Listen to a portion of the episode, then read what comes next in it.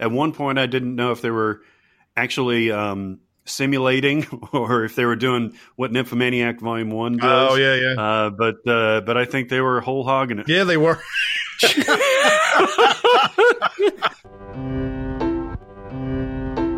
Welcome to Sincast, presented by CinemaSins.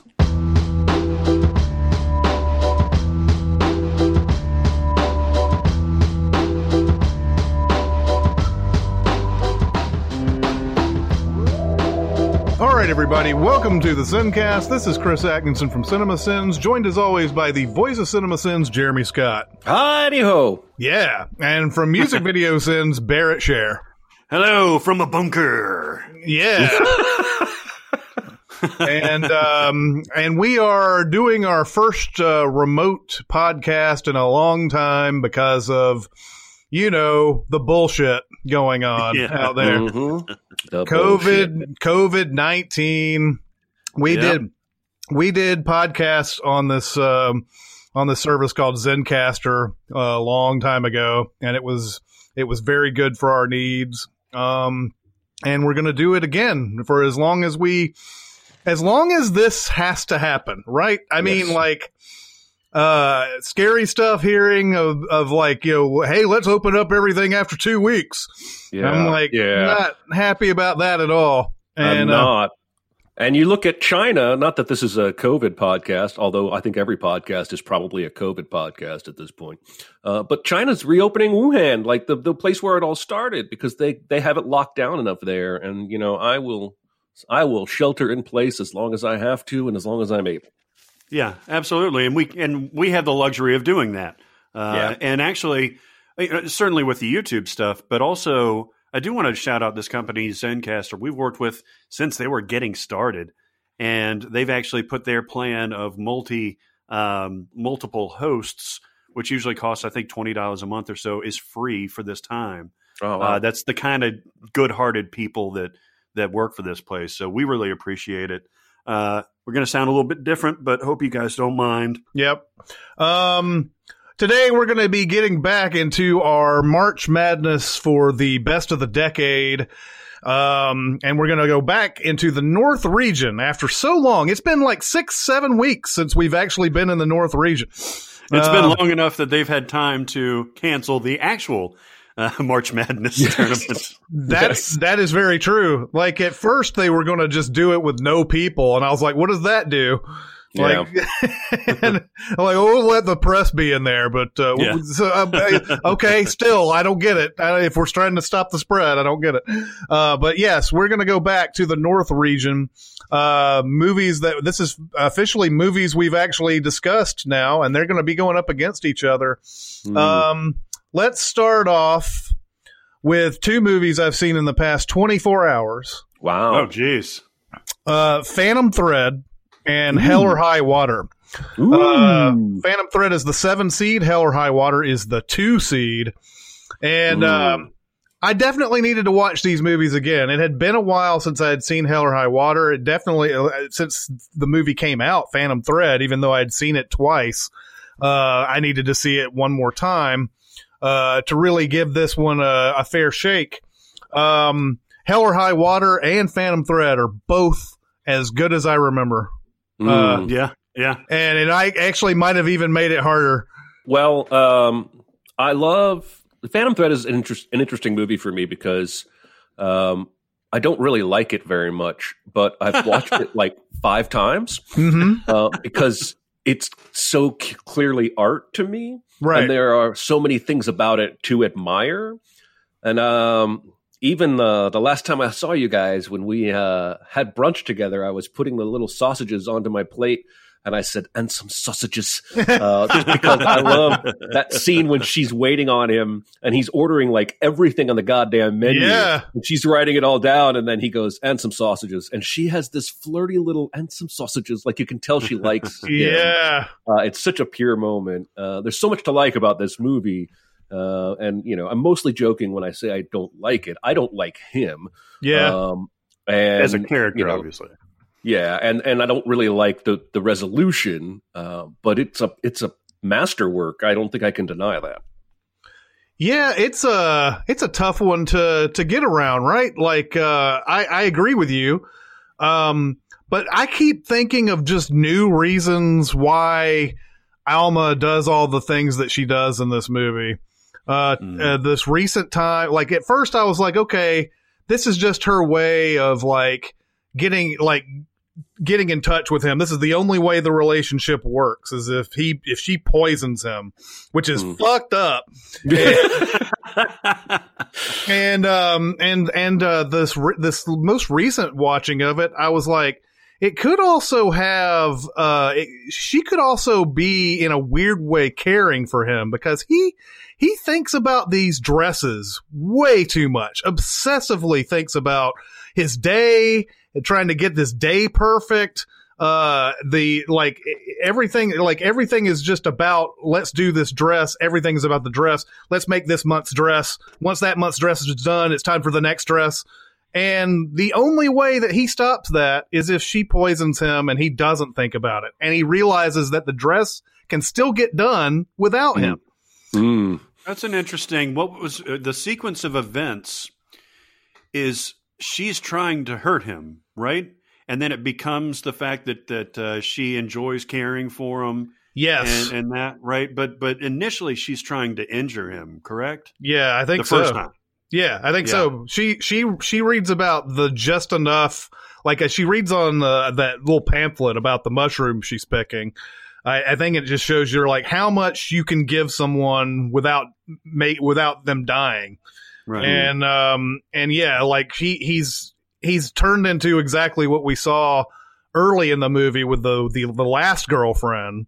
And we know that there are we know that there are plenty of other girlfriends before that because she says because he says something like I th- thought we ta- I thought we talked about this and she goes, "Well, we didn't, but you may have said you may have been confusing me for somebody else." Yeah. Um, so, uh, so yeah, I, I think he's become that point, but she's the one that has sort of figured out, like, like, look, we have something here, and I'm gonna, I'm gonna do something extremely fucked up and unlawful to keep us together somehow, some way. Yeah, and it and- worked. you see that ahead of time, right? When she that scene where she gets all mad at the lady who's fall over drunk wearing the dress. And so she grabs him and storms to the hotel room or whatever and demands the dress back. And that's Oh. sort of that's a moment where you you can tell this has never happened. None of his previous girlfriends have ever done this. yeah. I love that scene so much. Yeah, That- great. everything leading up to it because at first it starts at breakfast and his sis and his sister uh, Cyril is like uh, this woman may ask you to go to the wedding or whatever and he goes he's like do I have to hear about this now couldn't I have heard about that later and Mhm. uh and uh and he, she goes this woman's uh this woman is keeping is paying for this house essentially so Yeah. you should do whatever she wants you to do and she comes in and she's very like uh she's very like um i don't know um she's concerned about the way she looks she doesn't want to Yeah. pull off her earrings she doesn't want to do anything that makes her look uglier quote unquote. She doesn't think any dress is going to make her look good. Um and but she's very like demanding of of him. And uh and then then yeah they see they go to this reception and she's like falling over drunk in this dress which is an extreme insult you know and and they and, and they take the, their family takes her home and uh and and she's sleeping in that dress and they're like and uh and when it when it finally gets up to uh Alma going in there and and taking that dress off and everything she goes goes whatever Mrs. Rose does in her personal in her personal life is is her own, is her own business but she will never act this way in a dress made from House of Woodcock you know Oh my God, she's terrifying. She's she's got such a backbone. You can see it from the very beginning because she is timid a, a, little bit when she's uh, being observed. Obviously, when she's being measured and everything. But but once she shows her backbone, she can take care of herself, Mhm. and Yep. she's going to stand up for herself. Even when she goes to that fucking uh, New Year's party on, on her own, like she's just willful and and for a reason. You know, she she does have a backbone. She's not going to take his bullshit. Yep. I love that scene too. The first date that they have. Um, he's she's he's showing her around the town, all that it's t- typical date stuff. They have a conversation, and then even when he's like, "Would you do something for me?" It seems like, oh, just part of the date, you know. Yeah. and uh, he wants to fit her for this dress, and it's like this. It gets like extremely too personal right off the bat, and then it becomes too mechanical, and then the sister walks in. And that's Yeah. even, and that make she now realizes this is the date's no longer happening.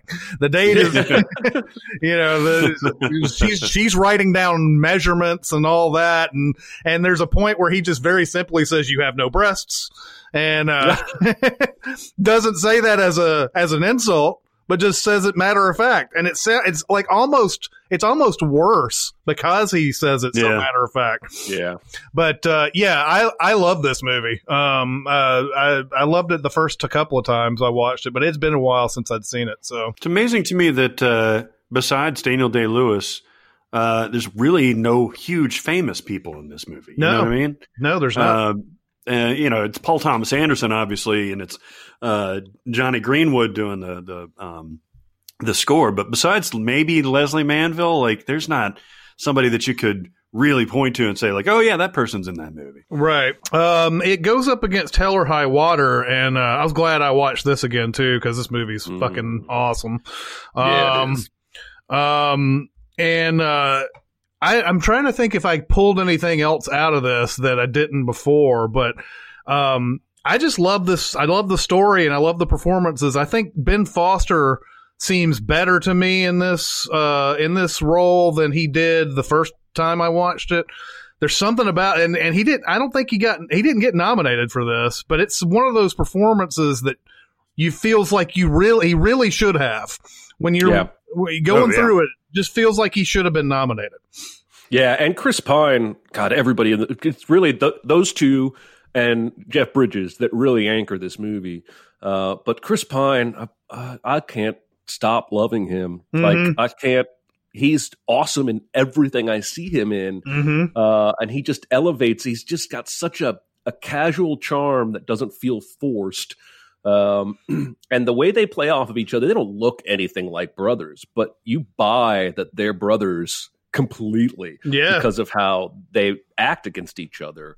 And I love how Ben Foster is all like he's criticizing even though he's been in fucking jail. He's like, well, you know, we could have fed them skinny cows and you know what he's like criticizing everything that's gone wrong while he's been gone, but there's still love in his voice. He's still he's sad his mom is, you know, dead and he wasn't able to help. God, this movie wrecks me every single time. Yeah. Is this movie long? No. I don't think so. it's an hour and 45 minutes, I think, with credits. Yeah. Yeah, it seems like it goes along real quickly, and uh, Mhm. yeah, it's it's paced really really well. Uh, the director uh, Tyler Hackford, or is it uh, Mhm. It's uh, it's Grant McKenzie. Grant McKenzie?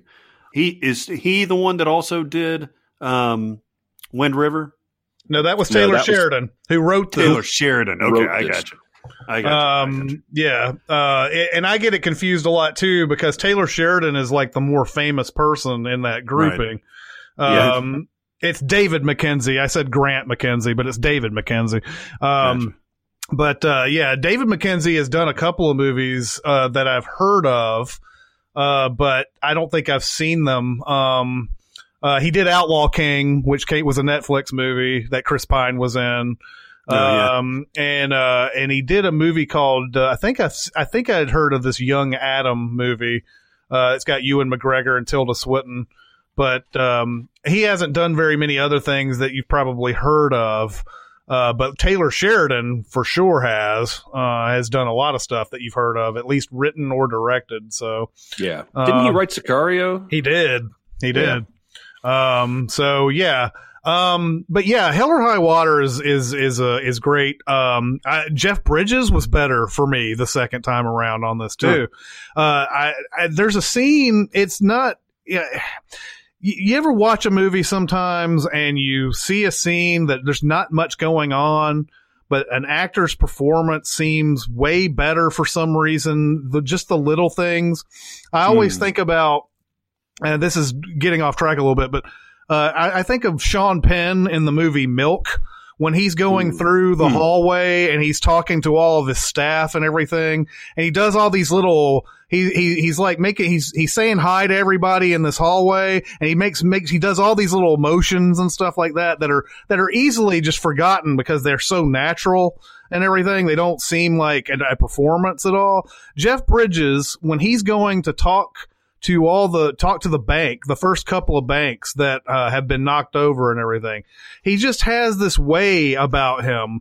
Um, he, you know, they they're like somebody somebody mentions, yeah, it's probably tweakers, and he's like, it's not tweakers. Tw- tweakers don't knock over banks; they knock over gas stations and stuff like that. And uh, and it's not tweakers. And then so like, you know, he goes in and and and and I'm and just just the little different things like he he needs to get information out of this person, so he talks to that person a different way. Uh, and he has these little knowledge things that because he's definitely experienced and everything he comes up with these little things like, oh yeah, that's probably this and that. I've seen this before. You know, he even knows like what the, he even seems to know what the game is. Like, well, they're stealing only the fives, tens, and twenties. So they're obviously just trying to get to a certain amount. They're trying to collect Yeah. a certain Yeah. amount instead of just trying to get rich. And, Right. uh, and just little things, the way he, he pulls that whole scene off, I think that's like a masterclass in acting that, and, and you don't you don't see those very often in like Oscar reels and stuff because they're not the showy things. But man, he's so good in that. I can't even really explain what he does in the in that scene, but he's great. Yeah, he and his partner, uh, like he needles his partner the whole fucking movie. Mhm. Sometimes with sometimes with racist jokes, sometimes with just "Hey, answer the phone. It's your phone." While I'm driving, um, and then later on when they're talking about the banks and his partner keeps interrupting him and he's got the map out on the truck and he gets so exasperated with him and it's just like, "Let me finish." And in the hotel room, he's making fun of what the, the football he's watching and the religion, and Yeah. and- but but at the end, when his partner gets shot, there's that whine of sincere pain where he's like, "Oh," and you know he has to go right back into police mode. Uh, but it, it wrecks me, man, because it's so real. and this is right after, but the, his partner gets shot, and he's he's been constant with these jokes the whole time. And Ben Foster's up there like shooting from like 300 yards away, shooting at all the the cops, and of course the the Texas locals who want to like uh, like be a hero that day. Um, Right. Uh, but but he's like going there. He's like sitting there like while this is going on. He goes he goes. Why don't you go up there and like just use one of your tomahawks and knock him down? and that's ex- as soon as he says that, the guy gets shot. Yeah. And uh, and he he knows he knows immediately that or you know exactly he needs to get back into this other mode you know and um and uh yeah he's so good in that and I believe he did get nominated for this um uh Bridges did um uh so yeah this movie's great and it goes up against Phantom Thread and uh how are we going to vote on this guys Hell or high water. Hell or high water Jeremy goes It was easy for me, by the way. yeah It is, man. Uh, I love me some Hell or High Water. Uh, I just there there. are It's become evident, especially as we're doing this uh, this bracket, that there are some directors that are just for me. Noah Baumbach is, uh, Paul Thomas Anderson is, uh, Stanley Kubrick obviously was, um, and uh, that I'll just I'll eat up anything that they will will give me. And I, I think Phantom Thread, while not raising to the level of to me the master uh, or to boogie nights or things like that uh, i think it is technically such a an achievement and that those two leads work off of each other so perfectly that i'm gonna i'm gonna vote for that you could say the same about both leads both sets of leads in hell or high water too uh, their interactions are what makes the movie basically uh, but i think we- we've never seen anything put together so marvelously as Phantom Thread. So I'm gonna vote for that one. Yeah. Uh, so Phantom Thread, I think, is definitely a better technical movie, technically made movie. Um, I, and uh, it's got a lot of things that you can go deep and philosophical about. Um, uh, I, you know, it, I think one movie does certain things like certain areas of filmmaking are way better in Phantom Thread, but some are areas in Hell or High Water are way better than that movie Yeah, than, yeah. than than in Phantom Thread. So like like Hell or High Water's got the plot. Uh, uh, it's uh, you know, it's a it's got a plot uh, advantage.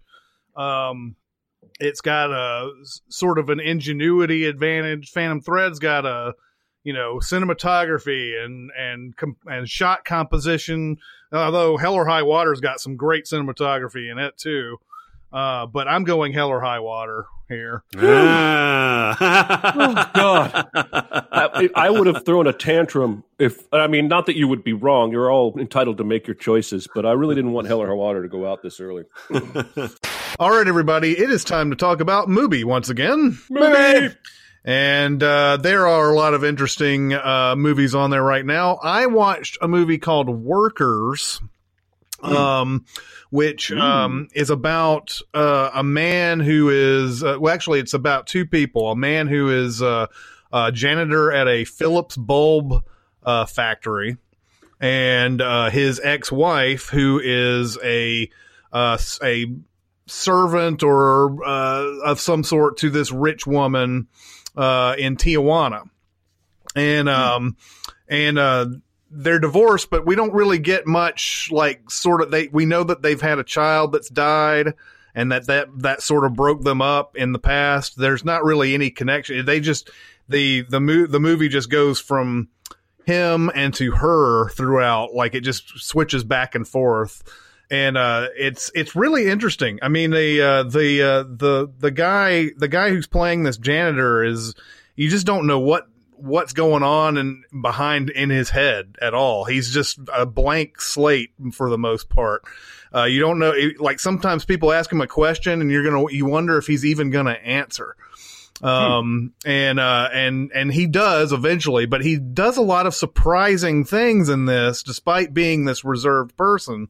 And, uh, and you're just like, you're like, what, what is going on with this guy? And his story, uh, brings one of the biggest surprises in the movie, uh, something that you will never guess is going to happen.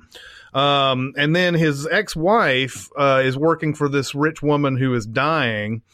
And uh and really the the big thing that this rich woman is worried about is her dog named princess uh after she after she dies what's going to happen to the dog. And so this dog is pampered more than most humans are um and uh, the dog has like you know you see them uh, measure out a perfect amount of like steak for for this for this dog um, Just like Jeremy's cats. yeah, exactly. uh the uh there's when there's ever there's music that's playing that somebody doesn't like they're like you know that this dog doesn't like that music so they have to turn it down and Oh uh, all that type of thing and so um it's one of those things by the way that you'll want to i don't even know if this movie is uh is uh popular enough or or known enough to look it up on does the die dogdie.com Oh, wow. uh, but I'm going to go ahead and give you that spoiler that Okay. the Oh. that the that the uh, the the the servants of the house after this woman dies leaves her will saying I'm going to keep paying all you guys uh, in the afterlife essentially to take care of my dog and that dog has to die of natural causes before you Oh, even wow. before you leave so that's their job to do that and can they do it is the question Wow. and so, and so these two stories are going back and forth like this. They're not connected whatsoever, other than the fact that these two used to be married. And, um, and it's really, really well shot, well done. It's from Mexico, I think. Uh, it's Huh. at least shot in Mexico. And there's an opening shot of, of, um, of a beach where you see the wall that's between the United States and, uh, and, uh, and Mexico. This is back in 2013. There's a wall like that goes like sort of extends into the ocean. So you see Yeah, people yeah, like talking Yeah. Through these little bars to each other and stuff like that. It's uh, it's uh, I'd I'd never thought of the the wall that way going up going into the ocean. But this Mubi's very interesting. It's on movie right now and it's really good. Wow. There's a All lot right. of interesting movies on there right now. Mhm. And I tell you what, so so Mubi is this curated streaming service uh, where you wouldn't ever have access to something like Workers, um, things from from other countries, from lesser known filmmakers and things like that. And it's fantastic, and it'll surprise you every every time.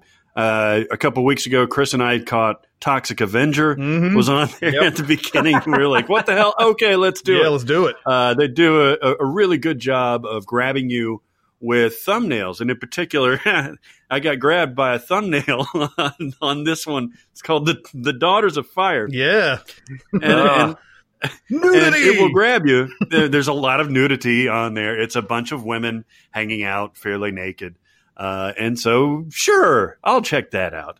Um, it's an Argentine film. Uh, it's it's it's fascinating in the in what doesn't happen.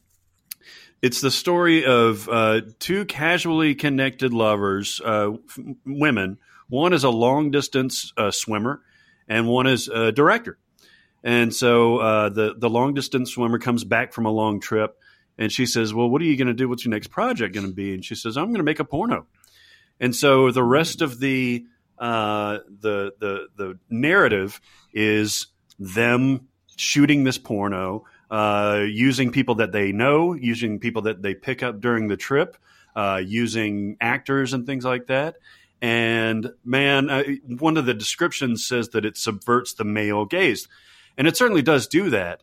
Uh, having said that, there's a lot of whacking off in this movie. Mhm. Uh, there's there's one. I mean, just absolute like full on get it, get it, get Yeah. it twice actually. Yeah, And uh, yeah, so I mean, it, it's it's very very interesting. It's very empowering. Uh, it's very feminist. I enjoyed it. Um, I certainly enjoyed it in a different way than a feminist looking at it uh, would enjoy it. But I did I did enjoy those aspects. So I think everybody knows what happened after you were done with the movie. Oh, why did I say that? yeah, yeah. Why did I say that? Uh, it's it, it's funny. I thought about this during the movie.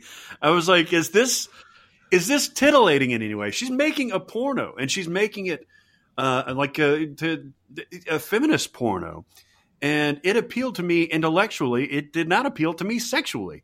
It was Oh, just all right. interesting to see. Well, I guess uh, so one thing that you can Yeah. say about the way the sex is framed and and shot and presented is that you get the sense that it's about their pleasure and not anybody watching's pleasure. correct. So that's Correct. where it comes from. Like at first, I was like, when I started watching this, I was like, yeah, but aren't you still aren't you still just showing nudity and sex and everything? Isn't that just you know, are, are, what are you really doing here? But then as the scenes go on, you're like, wait a minute, this is actually not anything that I need to just sit here and like you know worry about my own self during it Yeah. and everything. Yeah, and these are long, uninterrupted takes. At one point, I didn't know if they were actually um, simulating or if they were doing what Nymphomaniac Volume One does. Oh yeah, yeah, Uh, but uh, but I think they were whole hogging it. yeah. They were.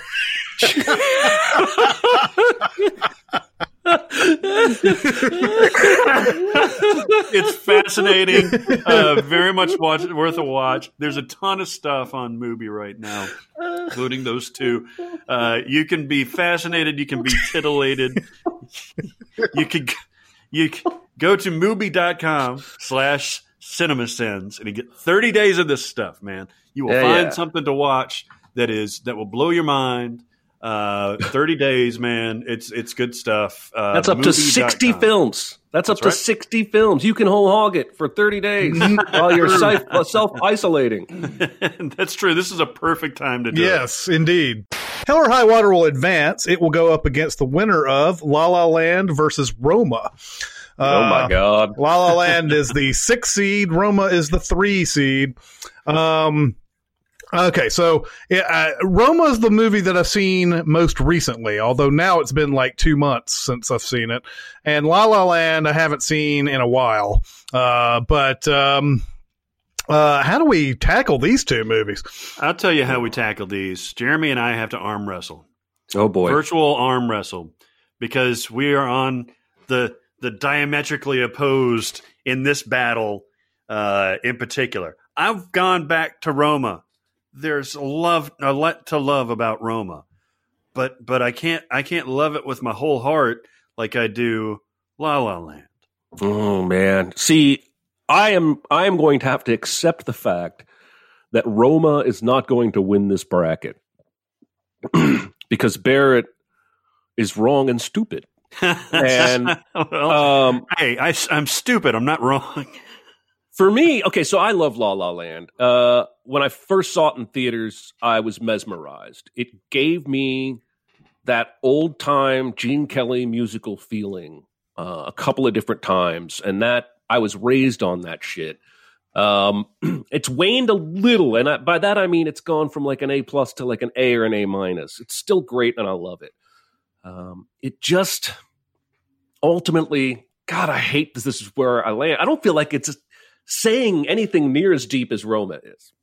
And maybe that's not a good criteria to pick, but uh, it's it, Roma is certainly aiming for something. I think a lot deeper. You're talking about more of a societal story than there is an actual personal story, right? Well, sure. Because, and I think uh, you've said this before, and I think uh, I, I understand, but their professions are what really chap your ass, right? Like, uh, oh, she gets to be a famous movie star now, and oh, he gets to be a touring fucking you know band member. and stuff I'm like that. saying everybody at some point in their life wants to be a movie star. Usually, they grow out of it or get a real job and move on, and that's what La La Land is tapping into. But on the on a surface level, it's it's a lot harder for me to connect to a rich and famous actress who is wistful about a romance she didn't get to continue than whatever happens in Roma, which is, I feel like there's a lot more like life and death kind of shit. You know, Yeah, Like, no, yeah, he you're got his jazz club, and she got to be a famous actress, and you know, it, it's it's cute, but that speaks it's that cute. speaks more to Hollywood, which is why it was so nominated, than it Yeah. does to regular people. Um, so you know, and again, I've talked enough about Roma. I don't think anyone's going to be surprised where I'm going to vote here whenever we do vote, because this is one of the few movies I've seen in the last few years that actually made me rethink some of my life and how I view certain circumstances, and um, and I I try to be a little less happy on my victories these days, and I try and be a little less depressed or not depressed the right word, but upset about my losses, and uh, recognize that you know it's a pendulum, man. When I'm up, my neighbor's down. My neighbor's up, I'm down, and my life is no more important than yours, uh, his. Uh, I don't know. It's just I, I, I get that. I get that the movie doesn't hit you that way. Um, Hmm. but it did me, man. And I, I, I long for movies like that now. That's why when you said, Chris, that movie on Mubi that you watched kind of reminded you about Roma a little Mhm. bit, at least in the early going. It makes me want to watch it Mm-hmm. um, because I, I want Whereas to be the one that. I was watching did not well, no, No, for sure. No, I, I'm not. I'm not actually not sure if I said it during the movie ad, but uh, but uh, Workers does have a lot of uh, things in common with Roma. I feel like. Yeah. Um, I mean, it's not. It's it's definitely not exactly like it, but it has some things for sure. A lot of things are going to remind you of it. Uh, but uh, yeah, this is one of this is going to be the hardest one for me to to pick. Uh, because I recently, like I said, I recently saw Roma. When I first watched Roma, I, I kind of liked it, but I wasn't on board with every where everybody else was. I watched it two months ago and I was like, wow, this is way better than I remember it. And I think it was because, as I said, I think in the uh, first time, the first bracket, um, I kept expecting something to happen and nothing ever really happened. And then going into that second viewing, knowing what happened, uh, I was able to just sit back and enjoy it some more. Hmm. But I also haven't seen La La Land in forever. Um, so it, this is one of those things where it's going to be hard for me to to come up with a pick because I feel like if I picked Roma right now, it would be recency bias, and if I picked La La Land, I would be just kind of blindly picking it. So I'm going to have to kind of figure out where I want to go on this because Yeah. have we already picked? Have you guys already picked essentially? You're, you I mean, I think Yeah, pretty Yes, much. Yeah, without I, it I'm going to go it. with La La Land. I do want to ask though, uh, just in case it, it it unfortunately leaves. Do you guys know how they did that one shot of her getting the kids uh, out of the water? Because that one shot is worth the entirety of the movie to me. It is. It's Yeah. so gorgeously done. It's so tense. It's as tense as anything you see in Gravity or uh, Mhm. Children of Men or anything like that because she goes under the water several times, Yeah. and you're thinking there's no way that Yeah. she's going to come out with every single one of them. Have you guys seen any of the making of or anything like that? No, I really want to watch. The, Netflix just put one out a couple weeks Yeah. ago. Yeah. I really want to watch it. Uh, I haven't yet, but now that I'm basically self quarantined, I'll get to it. I don't know how they shot that, um, but you know, he's the one shot master, dude. He is Like- he's like this movie, even that- master. Even that riot where the camera spins from the department store out to the riot and Oh, back yeah, yeah, yeah. and all the way back to Children of Men. He's been doing this. Um, so even back in Great Expectations, there's a shot that starts in uh, his opening, in Ethan Hawke's opening, uh, Hmm. where it follows him all the way through. There's like an opera singer that comes up to him and everything. Then Huh. he goes around. He uh, takes uh, meets a few art dealers, sees Estella, sees Gwyneth Paltrow, and it follows her leaving and him going right after her all the way into the restaurant where Hank Azaria is in there, and then out of the restaurant where he's, Wow. he's Mr. Steal Yo Girl. You're making me want to uh, watch uh, Prisoner of Azkaban again and see if there's anything in there that's like one shotty that I didn't. I'm Don't remember. trying to remember actually. I haven't Uh, seen that movie in years. Yeah, I can't. I can't remember. But I wouldn't be surprised. That's homework. Yeah. we should all Yeah. watch that. Um, so uh, I think most of my picks have been what would I watch again? Uh, if you had these two movies in front of me, which one would I pick more often? It's going to be La La Land. Uh, mm, No, no, no! well, uh, if it makes you feel any better, if Roma had moved on, it was going up against Hell or High Water. So one of one or the others was going to go out. All Jared- right, back. Jeremy is visibly upset over this. Oh my god! I I almost. tell you what, man, room. La La Land just from the very start declares itself, and I love it when a movie can make a huge statement uh, of what it what it plans to be right at the beginning, and and all the those bright colors, those people Oh. getting out of their cars, the the music, the dun dun dun dun dun dun dun dun dun dun dun dun dun dun. Who cares? Who cares? This is your sideways, Chris. When sideways beat LA Confidential in two years, you're going to regret this. maybe maybe so, but then we would have had to decide between that and Hell or High Water the next time.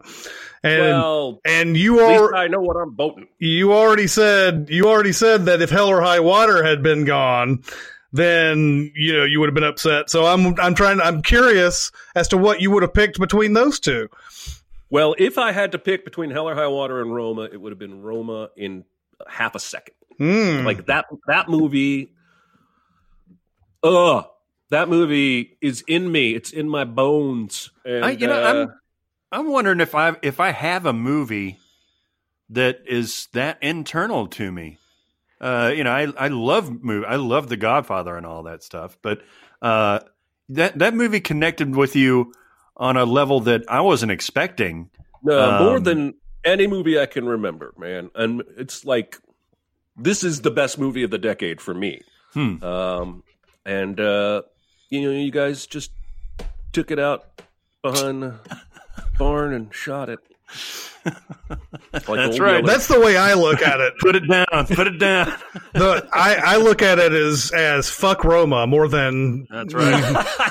than That's anything. what I heard. Yeah, That's what I heard. exactly. Um, you know, I mean, I guess, I guess, you know, the the the uh, consolation is we didn't pick under the skin over Roma, right? Oh Jesus, that Uh, would have hurt. um, but uh, yeah, I mean, that's a tough one for me, man. And it's again, I believe that Roma's probably the better. I don't know, maybe it feels like it's the better technical film.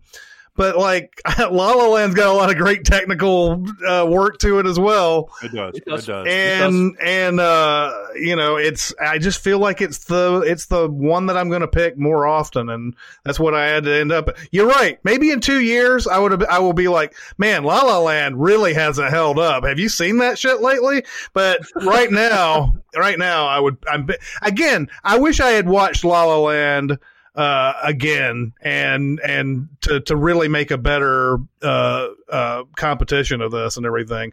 But uh, that's just my gut on that as as where I'm at now. So. Uh, Um, I only hope I can hurt you later in this bracket as much as you have hurt me.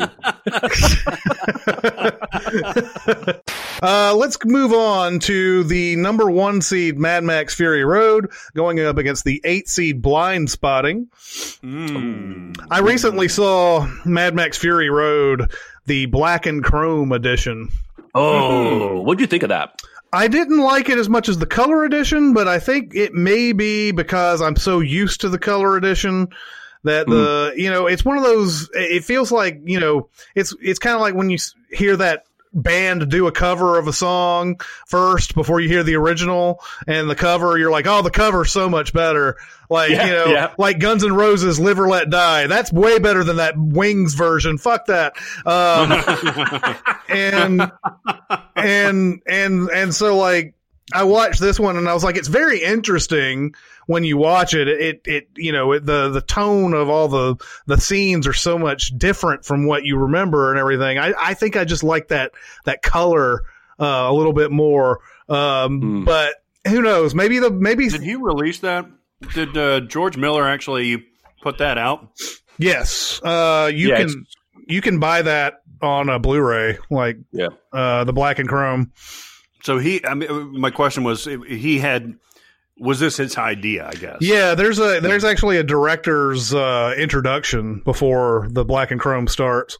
That's so interesting because it seems like all the colors and all the the vividness seems so uh, very very deliberate Mm-hmm. that taking that away is just. I mean, I, maybe he's just looking to tool around or whatever.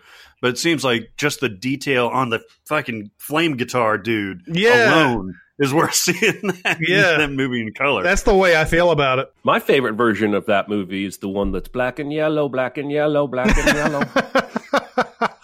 yeah, you know what it is. um, I Um, believe that was movie- uh, Wiz Khalifa before Wiz Khalifa was famous. Or was Sure. that Waka Flocka Flame? Uh, It was they're a- the it was same a person W. to me. They're the exact same person to me.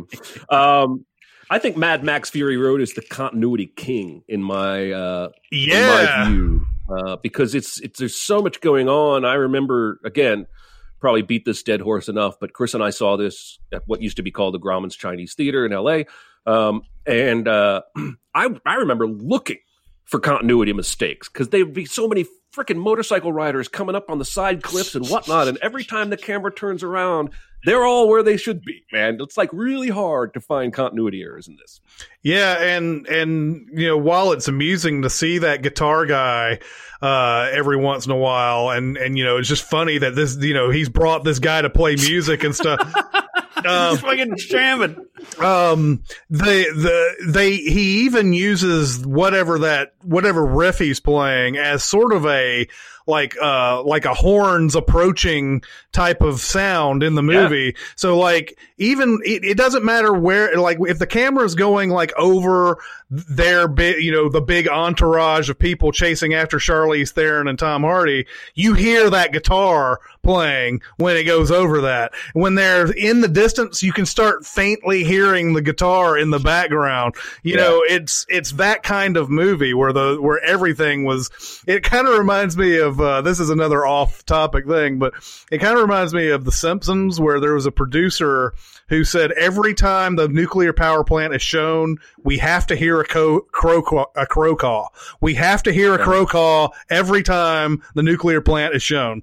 And so like so like they would there would be episodes where they'd forgotten about it and this guy would watch it and he'd be like he'd be like where's the crow call we need to put the crow call there Oh wow! um, but yeah, that, that- that's the type of thing. And this movie's so simple, so like it, it, you know, you, it's, it's, it's hard to believe that we, we, we push this movie up so much because it's, it's a drive forward and a drive back. And It's like a wind sprint, right? Yeah. It's like you remember wind sprints? Yeah. just go down there and then come back. Right, exactly.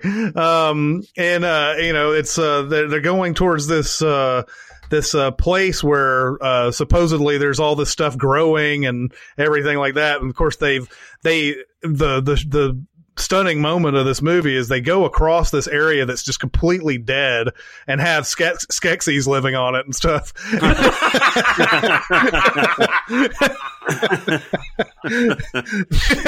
and and like and like they go past it and then they they they end up uh, where all the women are where they where they're like uh they're sort of like uh, station, these these older women, and they're like, uh, "Yeah, we used to have a place like that, but uh, it's it's comp- everything's died now. There's nothing there anymore." And it's like we just went over that place. They didn't like the place that was supposed to be so lush and beautiful. They went over it like it was a second thought. They didn't even know it was. They didn't even know it was the place. And Mm. and uh, and you know then they were fa- they found out, hey, it's it's gone now. Um, but yeah, movie has a lot of great themes to it. It's well shot. The action's awesome. Um, and then it goes up against Blind Spotting. What Yeah. uh, what becomes of the the War Boys? Uh, do they at the end of the movie? Do they basically pledge fealty to to Furiosa, I think or are they killed off? No, I think I think uh, I think that's what the movie is implying that they pledge fealty because the you know the uh, the whatever Joe guy is um, he's dead. So whoever's killed that guy is now the king in their eyes. I, I think. I I think that's gotcha. how they're they're they're sort of terming it because you know if you if you follow these people all the way through it they're they this is their their god this you know this the, Yeah, and and uh, and I believe that they they have a very simple outlook on life. If that person dies, then whoever whoever killed that guy is their king now or their queen or whatever. Oh wow. But um, yeah, um, yeah. This, I, I mean, this yeah, this movie's really good. Blind Spotting. I haven't seen Blind Spotting since uh, when Jeremy talked about it so much that uh, back in the was it six or seven months ago.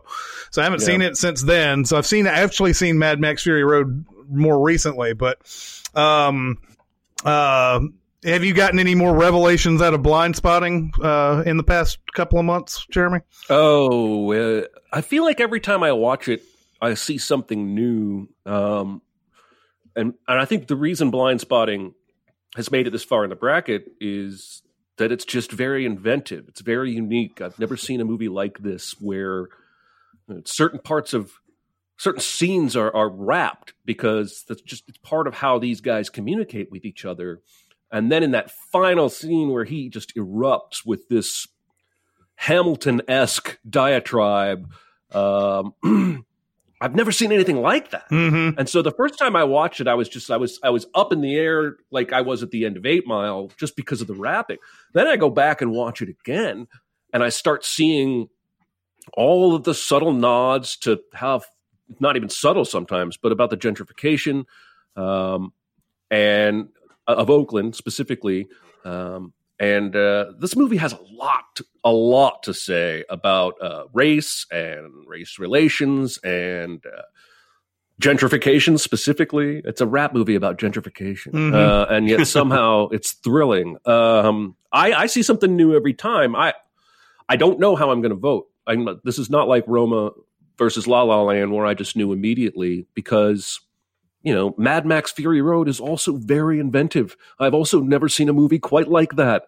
Um, and you know, technically, he was working on those storyboards for ten plus years. Like this is yeah. this is a, a feat like we don't really give him enough credit for this accomplishment. So it's it's hard to know. Uh, but I do wish more people would watch Blind Spotting. You know, Fury Road was a blockbuster, and Blind Spotting is kind of indie. And what life it's, it has is going to be word of mouth like this. Mhm. So even if it doesn't win this bracket, if you still haven't seen it, um, it's not super long.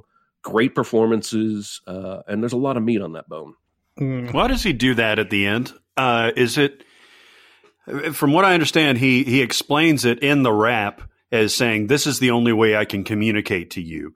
Yes, Uh, is it is it more for uh, is it more for that character, or is it more for the police officers to to he, let him understand what he's saying, and that's the only way that he can he can get that across? I think it's both, honestly. I think it's the most natural way for that character to communicate. Um, I think if he had simply spoken to the officer and said, You don't know what it's like, I don't think the officer would have had any kind of revelation. I think it's very clear by the end of that scene that the officer has had his eyes opened. He's Uh, trying also- to he's trying to get his anger out, but in a way that first of all is not going to get him killed because isn't it his last day of probation, or Yes. his last day of whatever, um, or arrested or whatever. But he's also pointing a gun at him, isn't he? He is. He's pointing a gun at a police officer in the police officer's home. Uh, Yeah. He could very easily be arrested for this. Uh, and I think the fact that he does get his message across to that guy is why he's not. Uh, and he even, I don't think there's ever any question that he's going to not shoot him. Because even part of what he says to that guy is, you know, the difference between you and me is I'm I'm not a killer.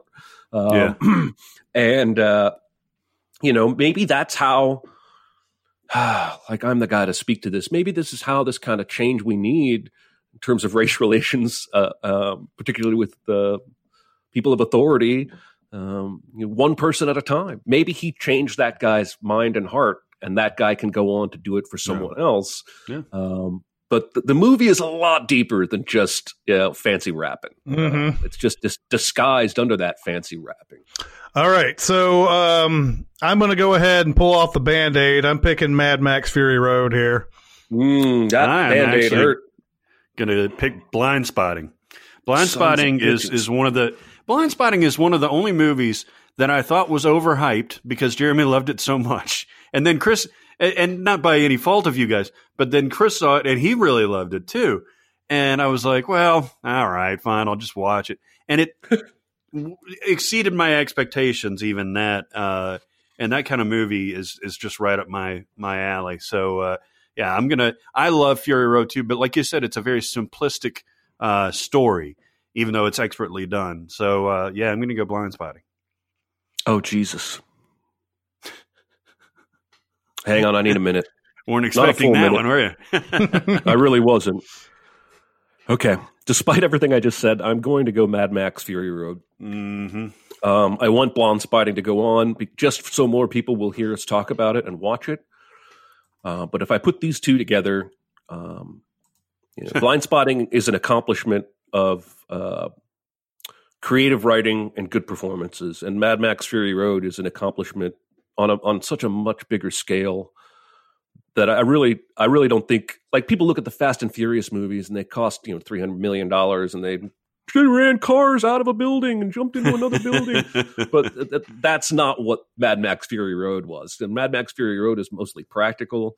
Um, and uh, I do not underestimate that continuity stuff because it's not paid enough attention to. So that's my vote, and I'm I'm really sorry uh, to Daveed Diggs. Sure, and a lot of these, a lot of these matchups by you know, necessity are going to be unfair because you know when you talk about the money that goes into a movie like Mad Max Fury Road as Yeah. compared to a Blind Spotting, and and even so, even if you threw a hundred more million dollars at Blind Spotting, it's not like it's going to become you know suddenly Right. this way this way bigger scale movie or anything. It's uh, Face facing, it's face facing.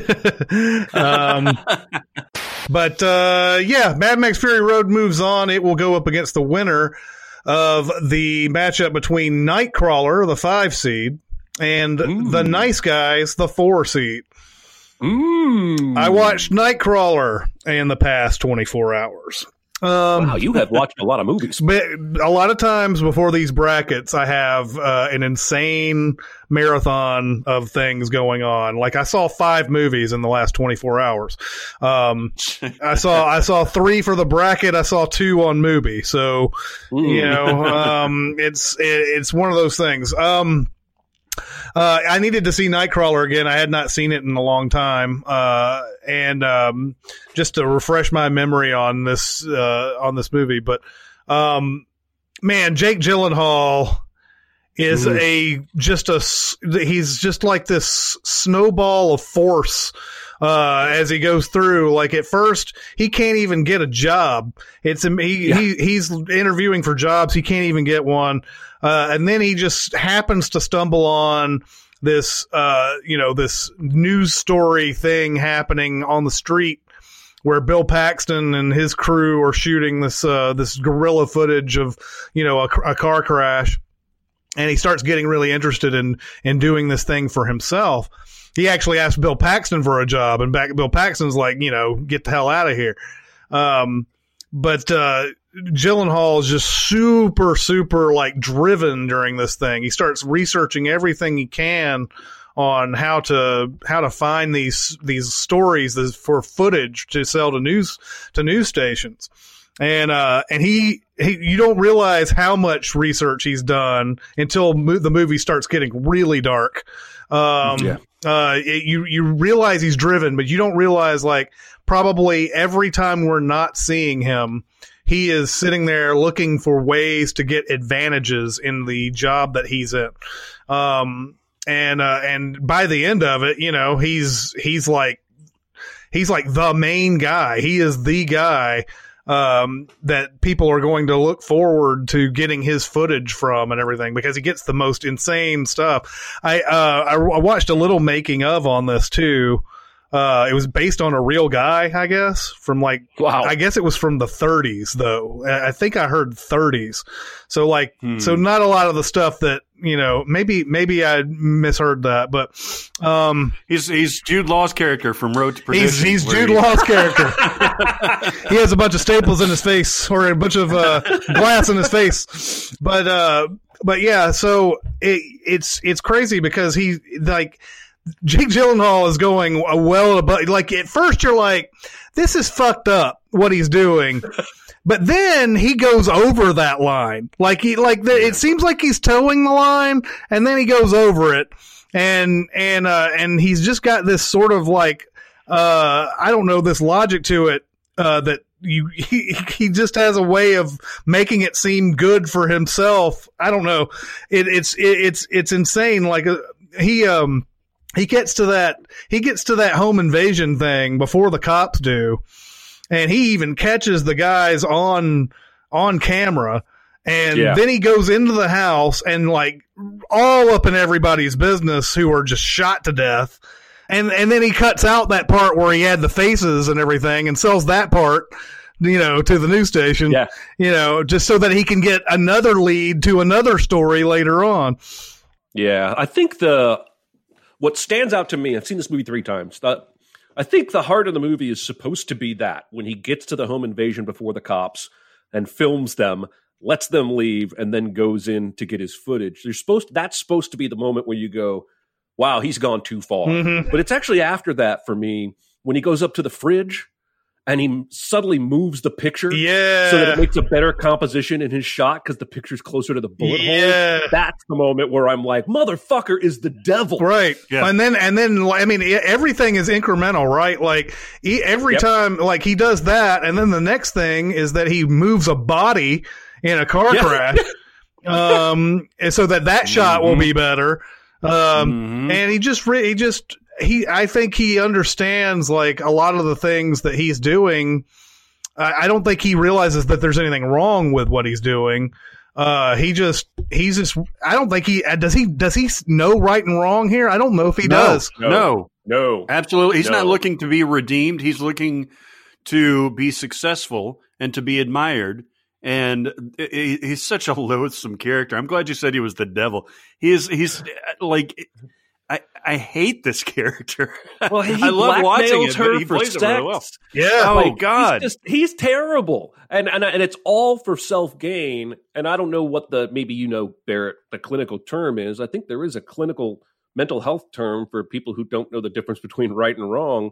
Oh, it's Um, psychopathy. I mean, it, it literally is uh, being a psychopath. Yeah, um, and where you just want what is best for you personally. If yeah, he wants sex, he's going to get sex by any means necessary. If he wants money, if he wants that car, then this is how he's going to do it.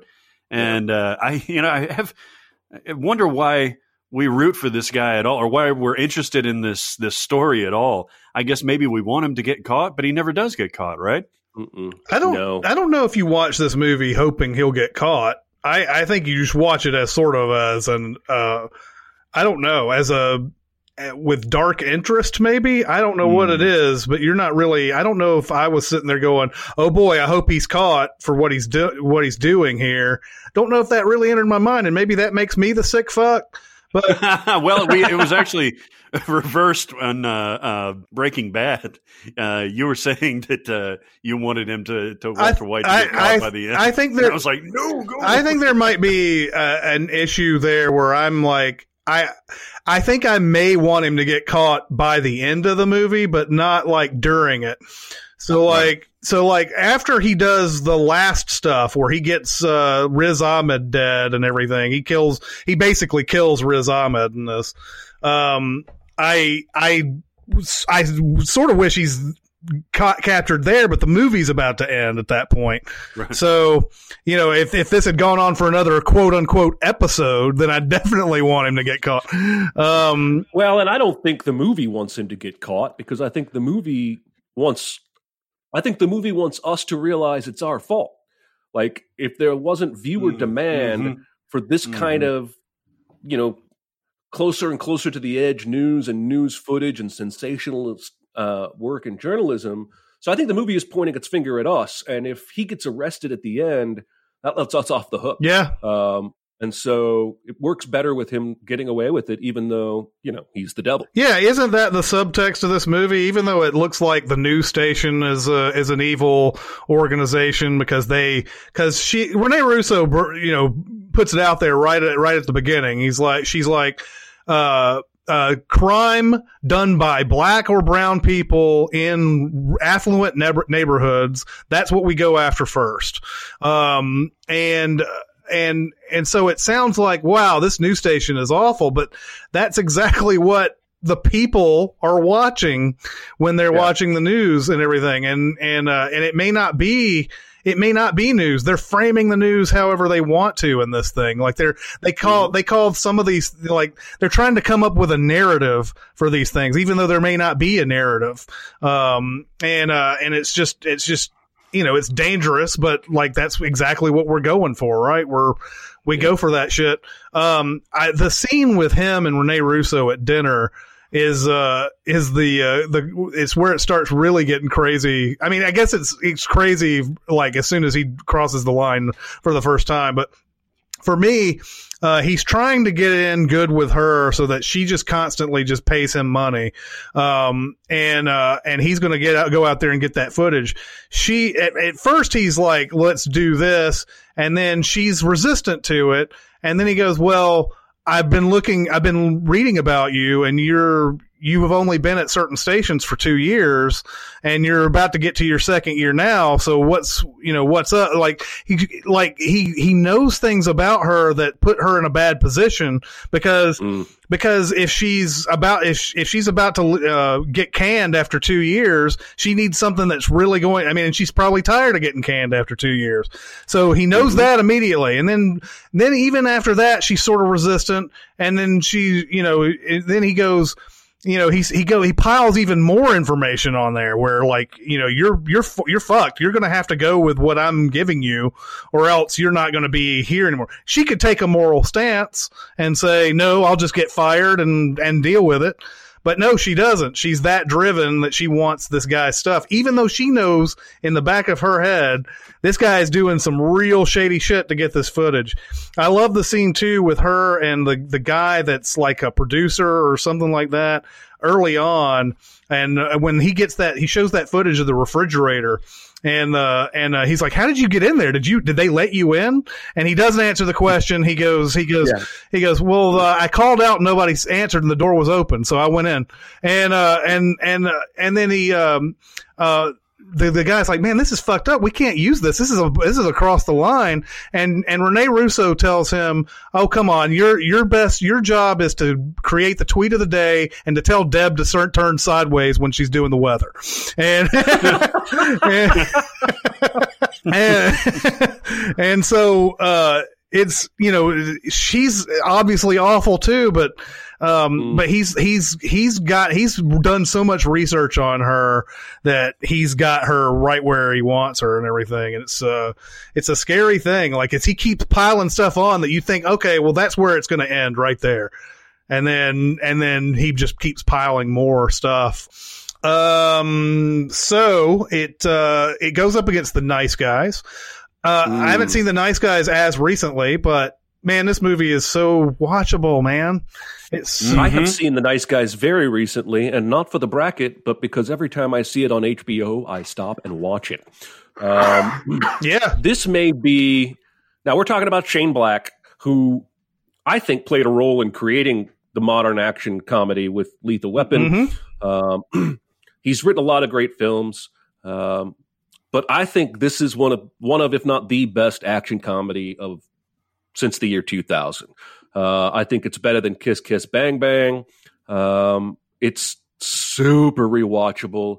There's an actual. Here's what I like. There's an actual mystery here, right?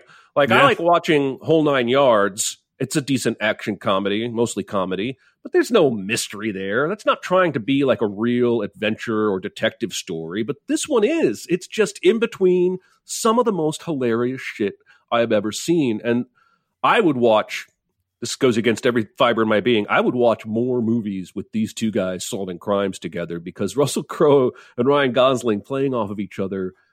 Like I never expected such great comedic timing. Cool. This yeah, especially coming from those two. I mean, they're not really known for now. Ryan Gosling has a background in some comedy. He was funny in uh, in uh, Crazy Stupid Love and all that, but not nothing approaching this level of of almost slapstick at times of smart comedy of acting the greatest drunk acting I think I've ever seen. Uh, just throwing in random noises and words in there to be like, hold on, that's not right. Uh, an absurd, like broad comedy. I mean, the guy, this was, I, this may be outside of La La Land and maybe including La La Land, my favorite Ryan Gosling performance. Oh man, and it's the, this his character, despite this being a, a, a comedy, the, their recent past is tragic because he had a gas leak, but he has a bad nose, and he thought his wife was making it up, and then the house caught fire and his wife died. Oh, like that's yeah. the backstory Yeah. of why the daughter keeps going to the old lot of the house and reading in the middle of the night. And when Russell Crowe comes to talk to her, she's like, "You're standing on the toilet," um, and like, you know, he says, "Your dad tells me you're going to rebuild," and she's like, "Does it look rebuilt to you?" There's like a real tragic reason for the rift between daughter and father, even though the bond is still clearly there.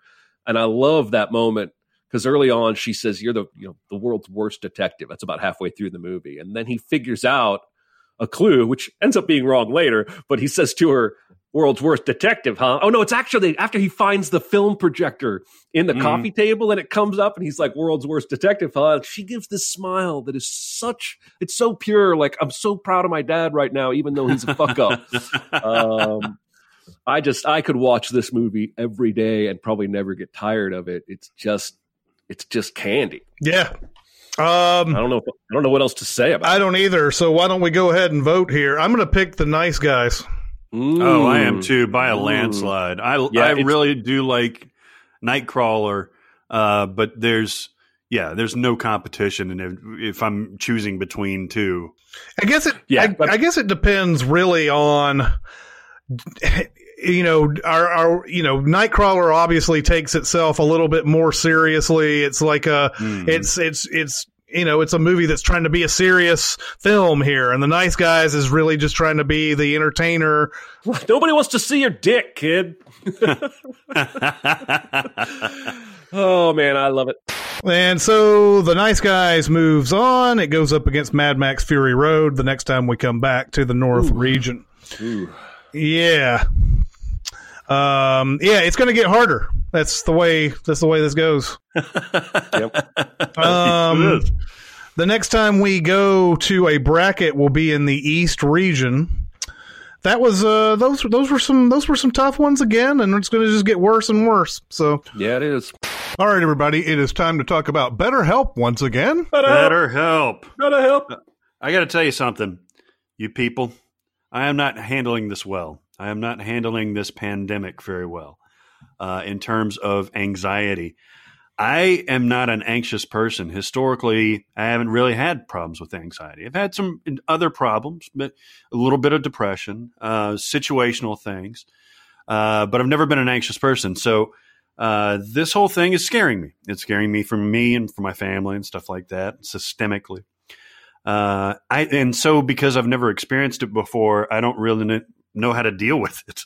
Right. Like I don't even know what to call it or how to treat it or anything like that. I've told people to do it, but it's it's hard for me to internalize how to slow yourself down when you're getting really, really worked up and, you know, control your breathing and stuff like that.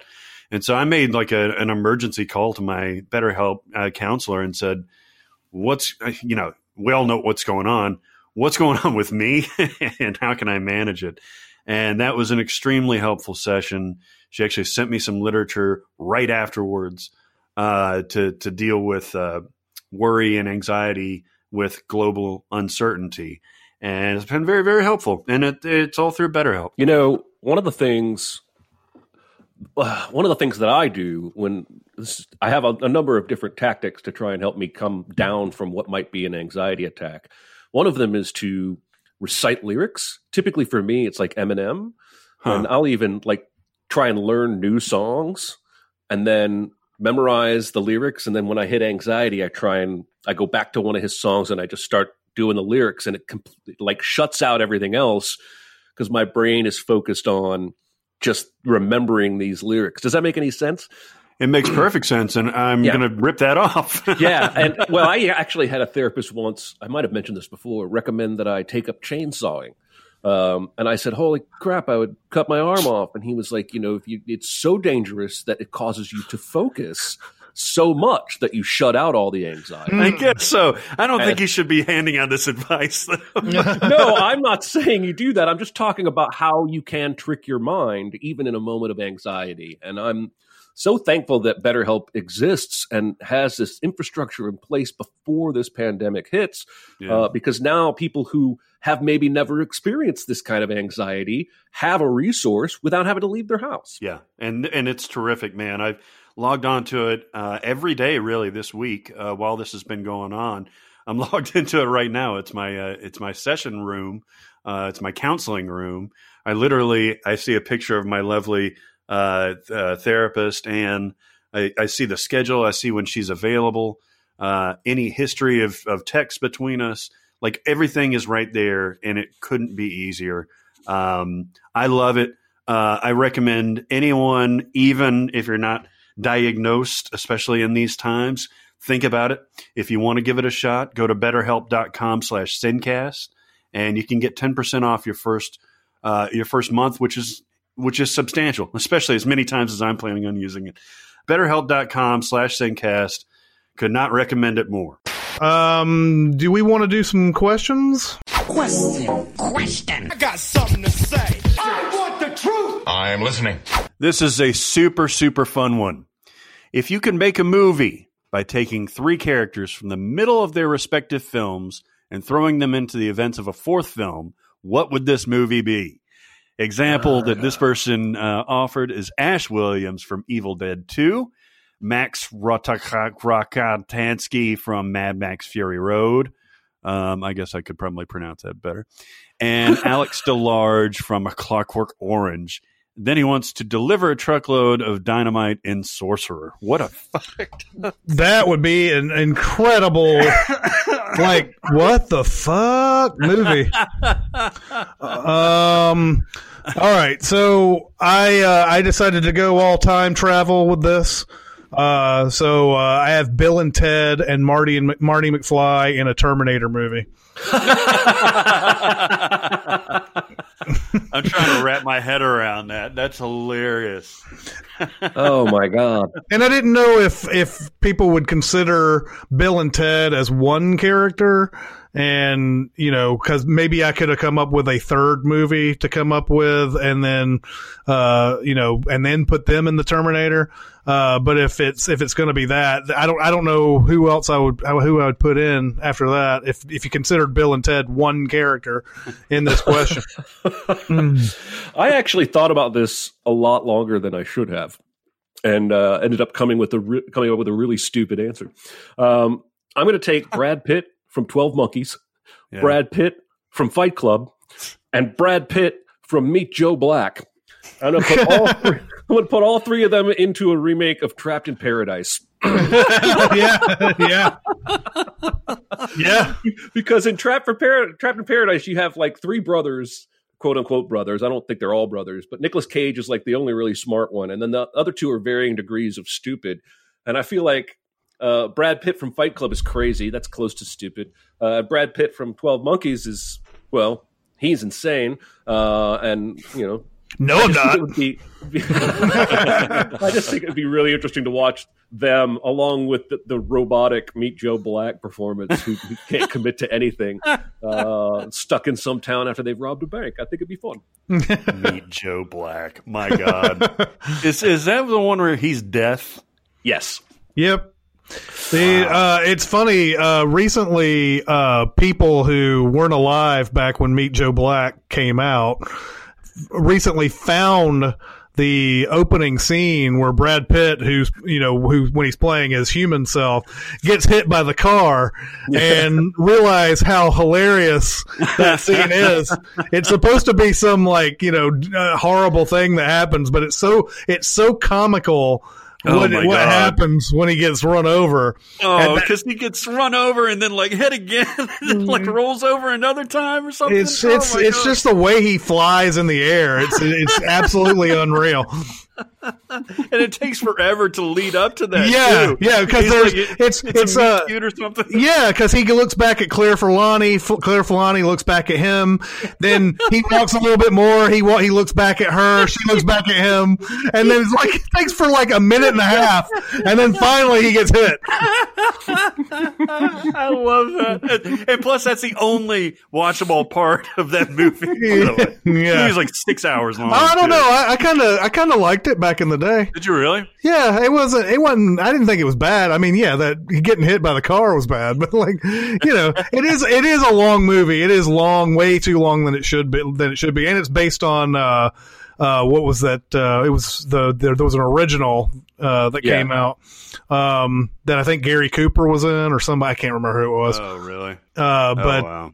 Death Takes a Holiday, I believe, is what There the you movie was called. I thought it was going to be Death Knocks on Your Front Door. Yeah, yeah. that was that was the sequel. That was the sequel. Man, they put Abbott and Costello in that one. Um,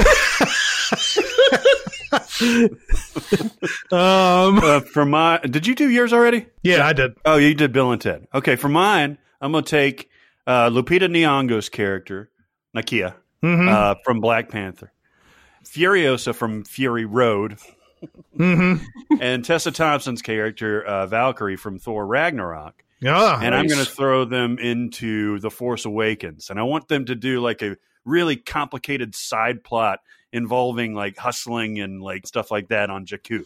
yeah. All right. I All would right. watch that. I would I watch would. the shit out of that. Uh, definitely. Uh, this is this is interesting because the the song has been released, but the movie has now been delayed, as has every movie uh, in existence. But uh, "No Time to Die," the song, uh, was released by Billie Eilish. Uh, so now that that is released, who's an artist that you would like to see perform the next Bond theme, however, whatever iteration that is? Uh, this person would like to see Hoser. Uh, what they would do for a Bond film. This is very interesting to me. Is it Hoser or Hozier? I have no idea. Doesn't really matter. Just take him to church. Yeah, Take yeah. him to church, James Yeah. Bond, like a flower. Everybody. Okay. Uh, I, Um, s- I settled on Daft Punk for this one. Nice. Um, but I was also thinking, uh, you know, it, it it'd be cool to hear a Kendrick Lamar Bond theme. oh, Yeah, it would. I almost thought yeah, of it would. Um, because I think that he would he would come up with the orchestrations and everything around his own style that would be very Bond, but also very him as well, and it would be great. Mm-hmm. Mm-hmm. Mm-hmm. That's a great call. Both of those are great calls.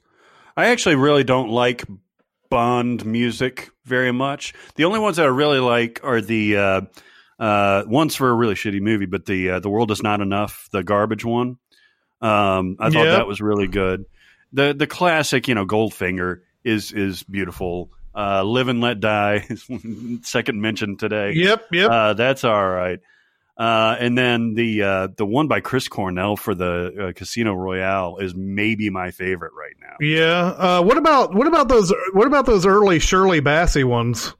It does nothing for me. Doesn't Really? doesn't get it up for me at all. No. Hmm. Um, yeah, not Hmm. not in general. Just uh, Goldfinger and stuff like that. Just because it's so classic. Yeah. But I actually would love to see. Uh, there's this flamenco duo, Rodrigo y Gabriela, and they do flamencan, almost like metal, Like uh, it's it's really it's almost spy music when you listen to it. Anyway, it's like very well paced, and it's it's fantastic, and it's it's crazy intricate. Uh, they're both insanely talented, very percussive. Uh, they do a s- uh, on uh, I've got their album right here.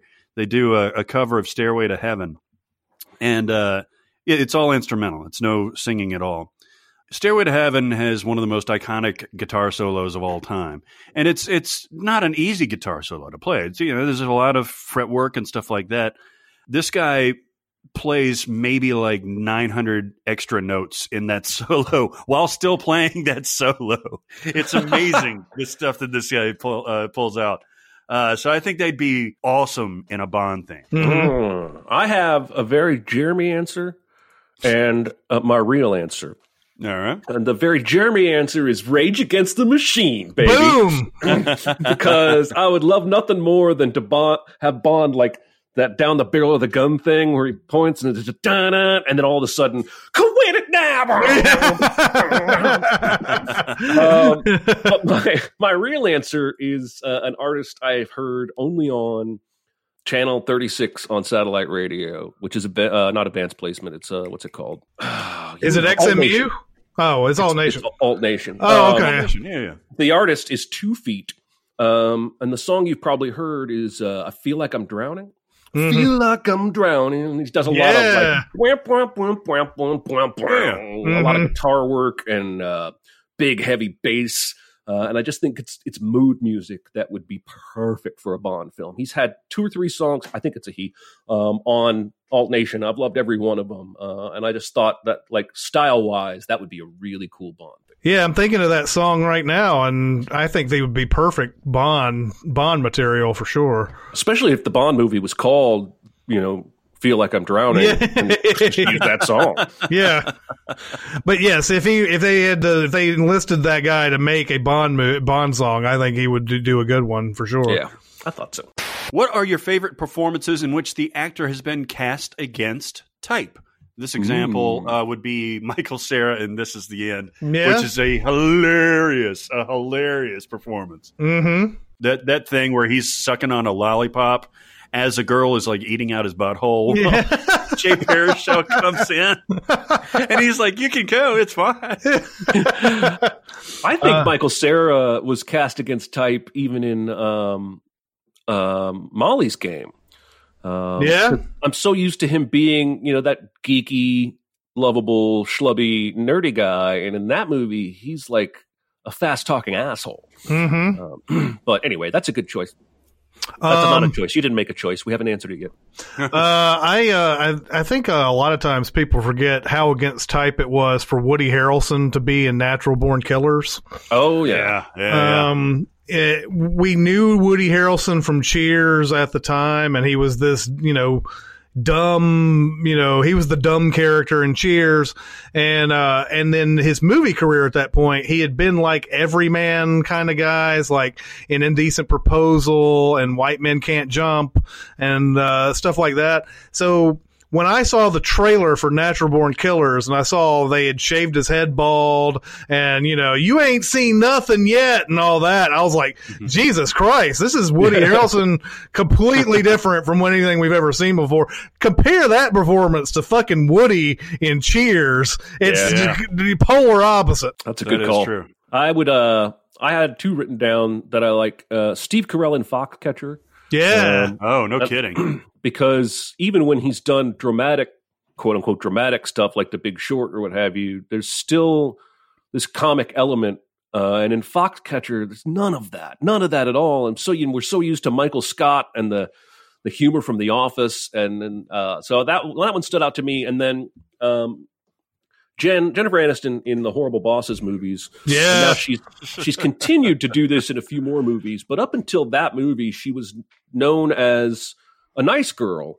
Um, and she's just nasty in those Mhm. movies. like nasty, nasty. Yeah. Uh, and she plays it really well. But the first time, now, of course, I saw them out of order. So I saw Horrible Bosses 2 first. But when I watched that movie, I was like, wow, this Well, is she- really like nothing I've ever seen her do before. So I thought think she's definitely dirtier. At least they give her more specific dialogue that's dirtier in the second one Yeah. than they do in the first one. So He says, hey, it's my first time on the slopes. I'm going to stay off the Black Diamond. She is so smoking hot in those movies, though. she is. Yep. She I is. mean, they they when she's dirtied up like that. That's my kind of Jenny. anyway, uh, one of the, the, the, the common responses to this would be uh, Robin Williams and Insomnia. But I think. Robin Williams had been playing, you know, certainly dramatic roles. He's he's typically been the good guy, but he had been playing uh, uh, dramatic roles before. But he certainly wasn't uh, ever a killer before. I don't think so. Not really. He had No. always played like some like moral character or some, you know, like Fisher King and yeah. um yeah, Goodwill Hunting and What Dreams May Come and all these movies like that. He was never like the bad guy. Uh, what Dreams May Come keeps coming on the cable channels, and I keep thinking maybe I should watch this again because Hmm. I always like the visual of it. I always liked the uh, the aesthetic of it, but uh, haven't haven't gone gone with it yet. I haven't And seen I it. remember it being bad. I haven't seen it since it came out, and uh, but I think I looked at the IMDb the other day, and I noticed that it had like uh, what a set was it a seven? Yeah, seven point one. wow. Uh, so it has definitely gotten a following over the years. Interesting. wow. I didn't I like remember it. it, being boring. I didn't either. Yeah, me too. I remember seeing the trailers, and I was like, "Man, this looks awesome!" And then I watched Yeah. it, and I hated it. uh, and uh, I got a couple more. I would say Meryl Streep uh, for uh, Devil Wears Prada because she's not typically a villain. Yeah, and even though the the, the character doesn't uh, turn out to be all that villainous, uh, she's usually not that that way. yeah. But what's really what that made me think about is the River Wild and Oh, yeah. seeing uh, Kevin Bacon Oh. play against type because he's Oh. usually the good guy. mm-hmm. And plus, I really like the River Wild. Yeah, yeah, yeah. Isn't John C. Reilly in that too? He is. He is- he's Yeah, the other that's what I guy. I think he's Yeah. uh, Kevin Bacon's guy. It's crazy how many movies John C. Reilly was in before you r- realized John C. Reilly was a thing. Like, Yeah, it is. Like, like you'll, you, you, like you, like I think I first really became aware of John C. Reilly back in Boogie Nights era.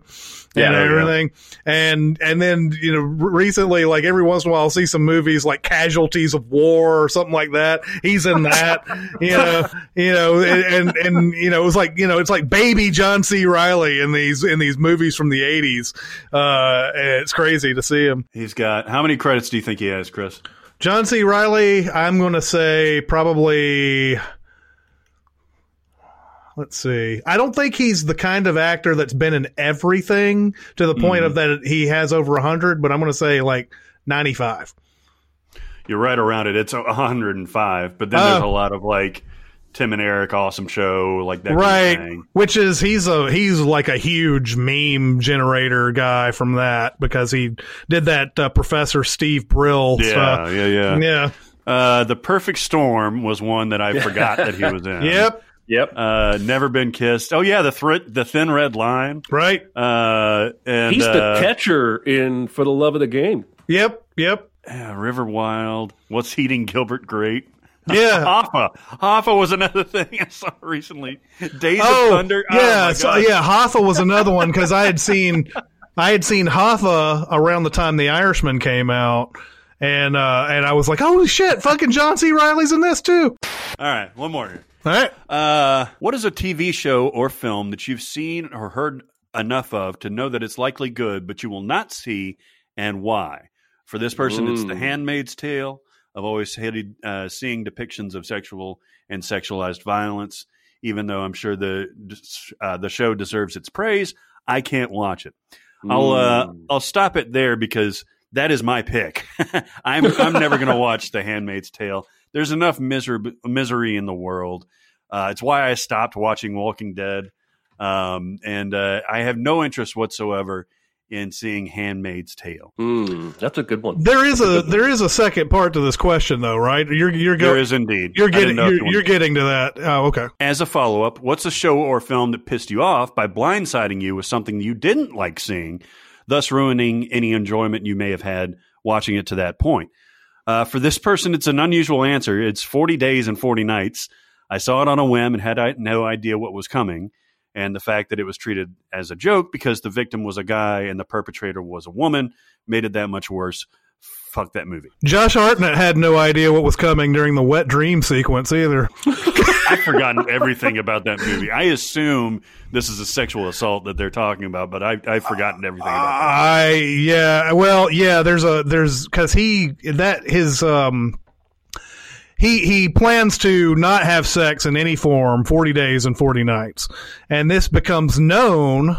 So there are women who are trying to get him to break that uh break that uh, 40 days and 40 nights thing. And they figure it's been so long they'll he'll go he'll go for any kind of sexual advances and stuff. So i believe there is a scene where a woman like tries to get him uh to to break it forcibly so. Wow. You know what's crazy?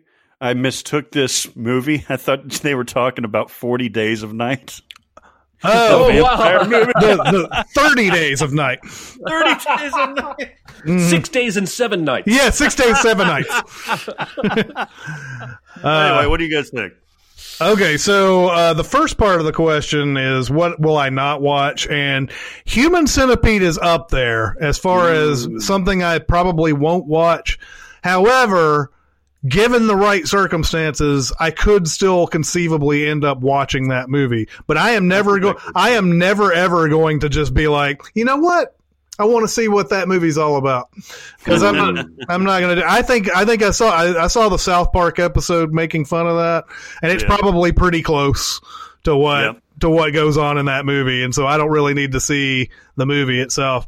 Um, as far as um, uh, the the the one that blindsided me, uh, Rick and Morty actually has an episode um, where uh, it's it's Mor- Morty's turn to come up with an adventure. So they do this every once in a while in the series. This is a first season uh, episode, and Morty picks the picks the adventure, and they go to this place. Um, where they have to climb a beanstalk and they have like a, you know there's giants up at up at the top and uh the giant notice one of the giants notices them and uh and uh he he dies. They go to a trial over it because they think that they think that these tiny people are the ones responsible for killing this giant and everything. All this but the the trial the trial ends successfully for them though because somebody from the ACLU comes in and, and says I'm you know I'm fighting for tiny people's rights everywhere and everything like that. And so they get off. So now they have to go down this giant staircase uh, to get back to get back home, and it's taking them forever. And they, as they get down to this one step, there's a bar located in the step, uh, in one of the steps. So they go in this bar. And uh, they're they're trying to figure out how they can get down faster, and or they're just at least taking a break while they're while they're going down these steps. Morty walks into a bathroom, and there is a character in there that tries to rape him. Like Oh straight gosh. straight up tries to rape him. And I think they were trying to be either darkly comic with it or they were just I think I heard later that there was uh they were they wanted to put something in that was really like like you know this is the type of thing that happens they have never gone back to this by the way and good and thank god they haven't because it is it completely takes you out of the whimsy of that episode completely takes you out and and you know this this uh this rapist gets his comeuppance by the end of it but still there while you're sitting there like oh man this is a fun episode this is really fun that happens and it's Wow. just like I, I this is they didn't need that they didn't need that at all Ugh. Yeah. You know what? You know what really sucks is when you're watching like a. This is hard, it, terrible to even say, but you're watching like an otherwise quote normal movie or comedy from the '80s, and then all of a sudden, N word pops up, yep and just you know uh, um, among white people, right? and it's like, uh, huh, this uh, this used to g- go on like on cinema. It was Uh, perfectly casual. it was perfectly acceptable because you know these these people were talking like people talk. Oh yeah, and then you have uh, that whole Tarantino diatribe in Pulp Fiction, where it's like, what? Mhm. Like you look at those in, in today's eyes, and you're like, what? What are you thinking? Why was he not penalized more for that retroactively? Yeah. But it's Ooh. just so off-putting now there weren't enough that uh, hard to, it's hard to to watch. The problem is, is there wasn't enough voices that we we could all go to and see how offensive that was because Yeah. To to at, you know at the time, even I'm I'm telling you right now, I would justify that type of thing in my head because that's Hmm. that's a movie and characters talk like that, and Hmm. sure. You know, you, you, but it's too casual. It's like, it's, it, you know, eh, when you look at it, when you look back at it now, it's like, yeah, it's too casual. You, you, you went over a line there and, and you were doing it all in the name of like, well, people talk that way, but you, it wasn't Yeah. really your, it wasn't your barrier to break or whatever, or your, Right. whatever. It wasn't your, I don't know. It's, it, it was to- totally justified back then. Um, they, they, you just, nobody thought about it. Nobody even gave it a thought. And that's why, that's why getting the extra voices that we have in the past few years has been important. Mhm. Am I saying Um, something that's shitty, by the way? Am I saying something? No. Okay. No. Okay. Because it, I, I make it sound like we're just, I'm justifying what they said back No, then. no, no. It, you're saying society essentially justifies. Yes. Right. Um, okay, so I have seen. My wife has been watching Outlander.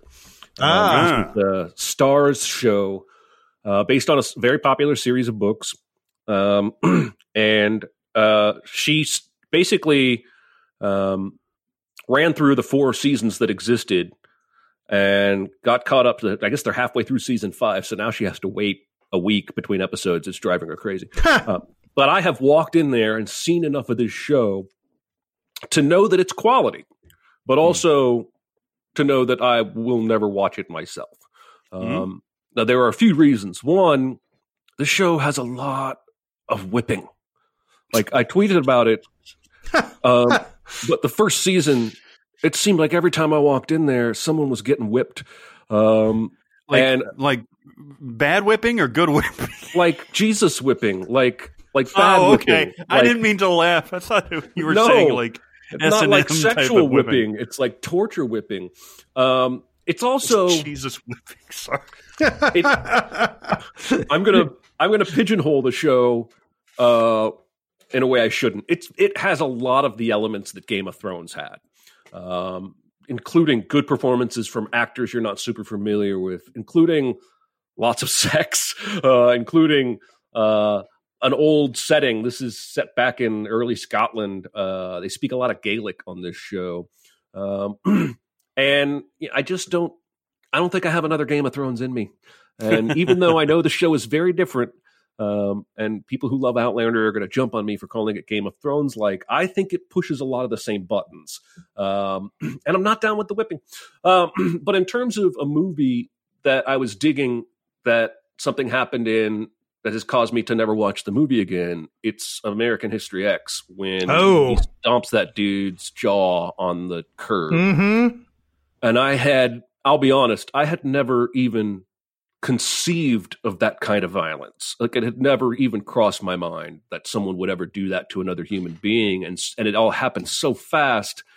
Uh, it was it was very very shocking to me, and I have you know never gone back to that movie ever since. So there you go. Yeah. It's interesting. I've watched that movie several times, uh, and every time that that scene gets harder and harder to watch, and I can't even really talk about one particular aspect of it without making myself sick.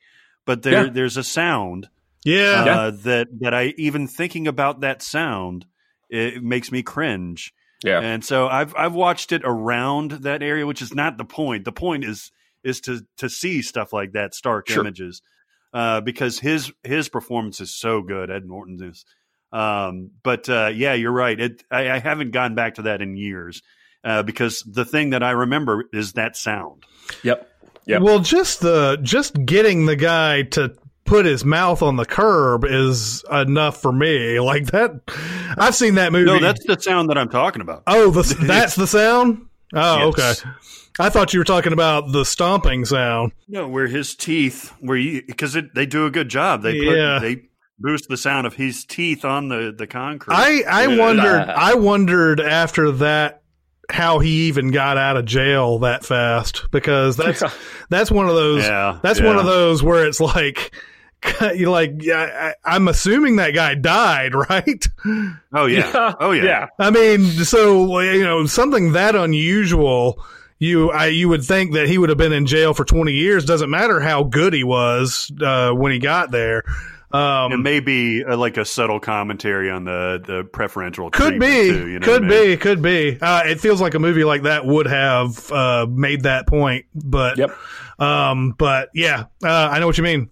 Uh, horrible to end the show on that note. Oh, sorry. um, we probably should have done that question first.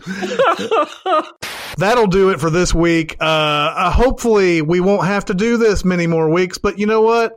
We're gonna do it as long as it takes. We're gonna do it as long as it takes. We're not gonna, yeah, until there's something out there that says, "Hey, vaccine," or "Hey, cure," or something like that. Well, I cannot wait for that. Every time I don't want to check the alerts on my phone, but every time I have to because I want to see that one like piece of good news uh, come Yeah. by. You know. But uh, we will be doing it this way for the con- uh, conceivable future. Uh, for now, uh, let's. Uh, so that'll do it for this week. Uh, keep going to uh, Sincast presented by CinemaSins on Facebook. We also have a CinemaSins Twitter, a music video sins Twitter. We're on uh, SoundCloud. We also have a Discord. If you want to get on Discord, you can go to our Reddit page and find the link on the right side, or you can go to the Facebook page and private message me, and I will give you a link there. Uh, but that'll do it for this week. It's Chris Atkinson, Jeremy Scott, and Barrett Share. We'll see you next time. Thanks for listening. Comment on our episodes on our SoundCloud page. Check us out on YouTube, Twitter, Facebook, and Reddit. And be sure to visit cinemasins.com.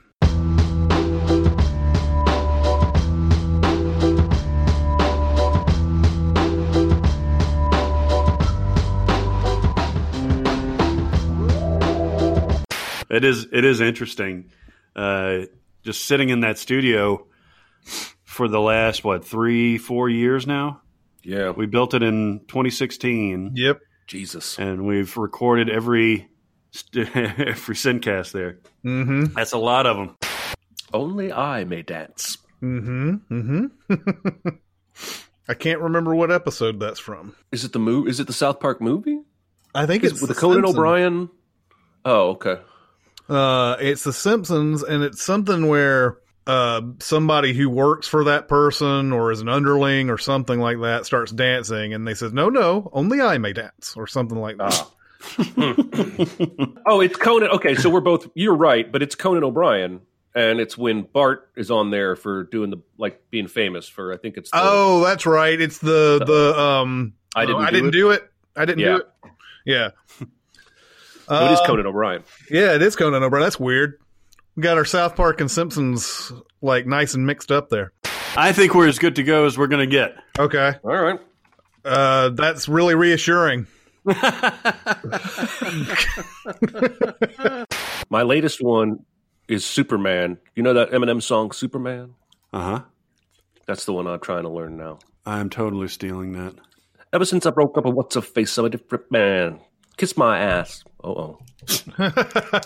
Kiss my lip, bitch, why ass? Kiss my dick. Because let's pick some motherfucking movies. All right. Ah. My son is in. Your son is in there? He's not in here. He's Oh. Yeah. in.